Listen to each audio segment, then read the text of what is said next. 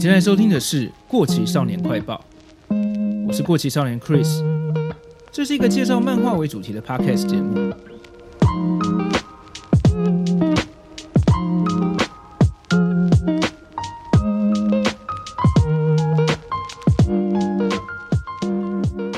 大家好，今天这期是过年前的闲聊杂谈，不知道大家准备好放年假了吗？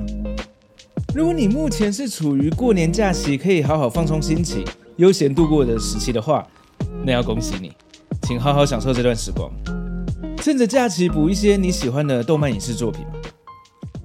我自己也是希望能在过年的时候能抽出时间去复习一些集数比较多的漫画。我有很多想要聊的漫画都是超级长篇的，真的很想要都看完再来介绍。另外，这一次的年假中，我会在某个有台的过年特别节目里面客串一下，应该会是在除夕围炉当天上架吧。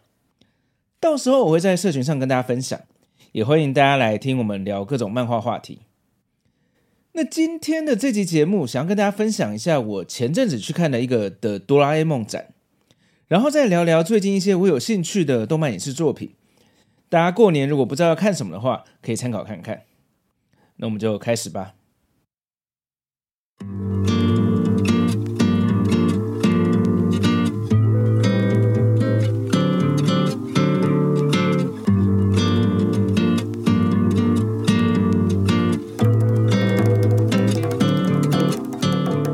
这个的哆啦 A 梦展展出的地点是在台北市的中正纪念堂一展厅，会一直展到四月七号。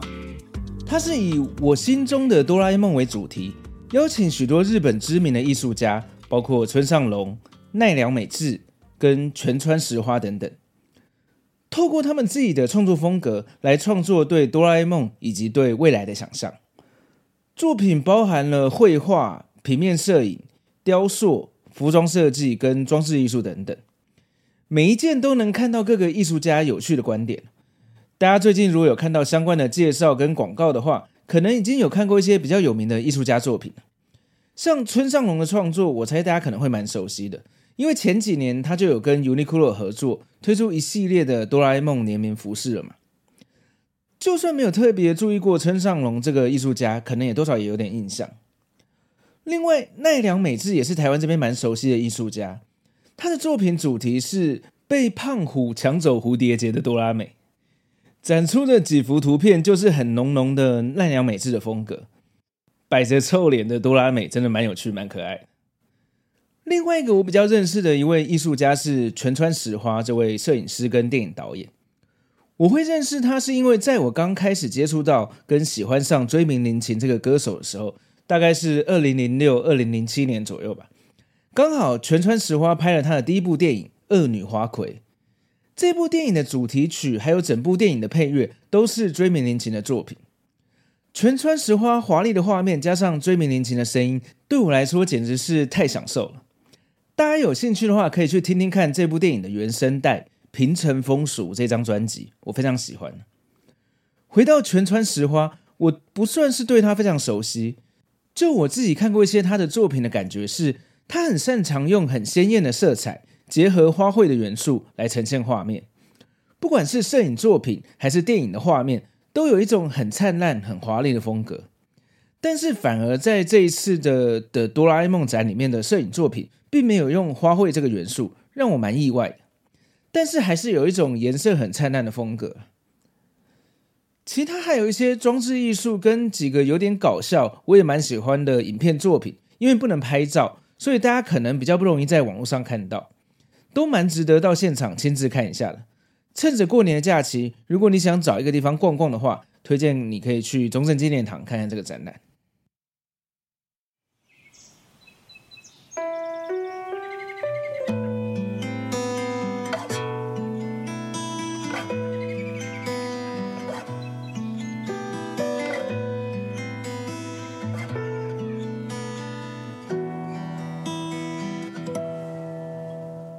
再来，我快速分享几个最近我有兴趣的动漫影视作品。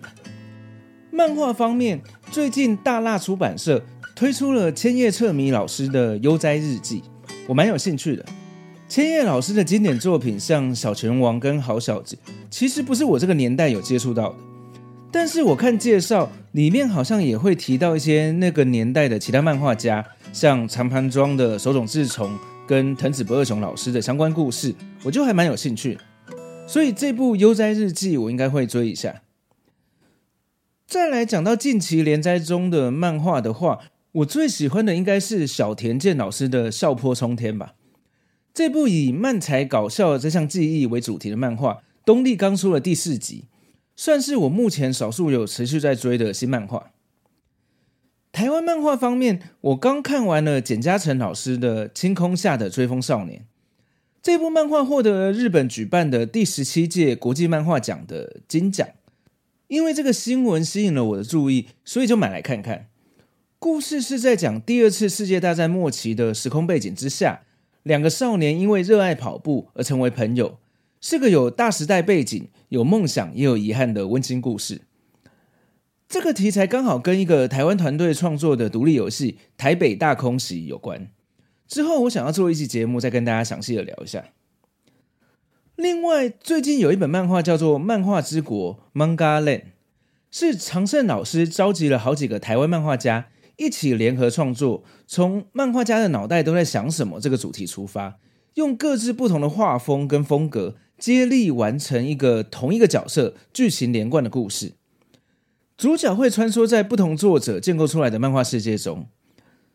这种类型的共同创作，我之前只有在电影里面看过。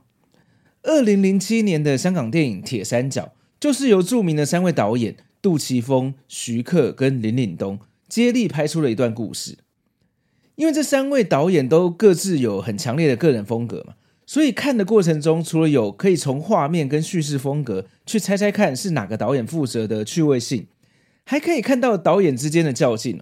例如负责前段的导演可能故意的把故事带到一个蛮荒谬的境界，看看后面接手的导演要怎么圆回来之类的，看起来很过瘾。所以我还蛮好奇这样的创作方式在漫画上会怎么样的呈现。比较可惜的是，这次参与的漫画家有蛮多我之前不太认识的老师，就比较没办法有那种看风格来猜作者的乐趣了。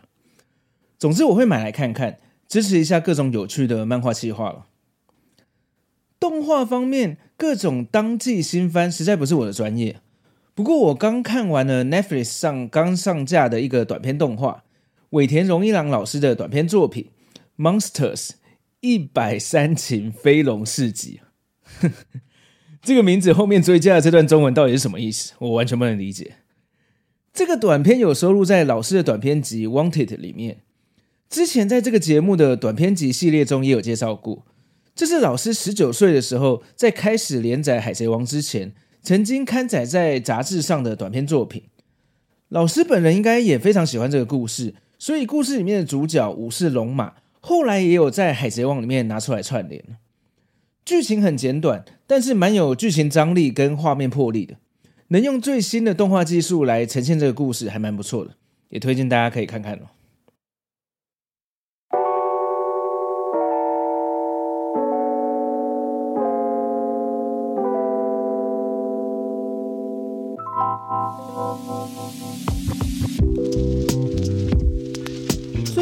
想分享一个这次过年我应该会很开心的追的日剧，就是 Netflix 最近刚要陆续上架，知名的编剧鬼才工藤官九郎的作品《极度不妥》。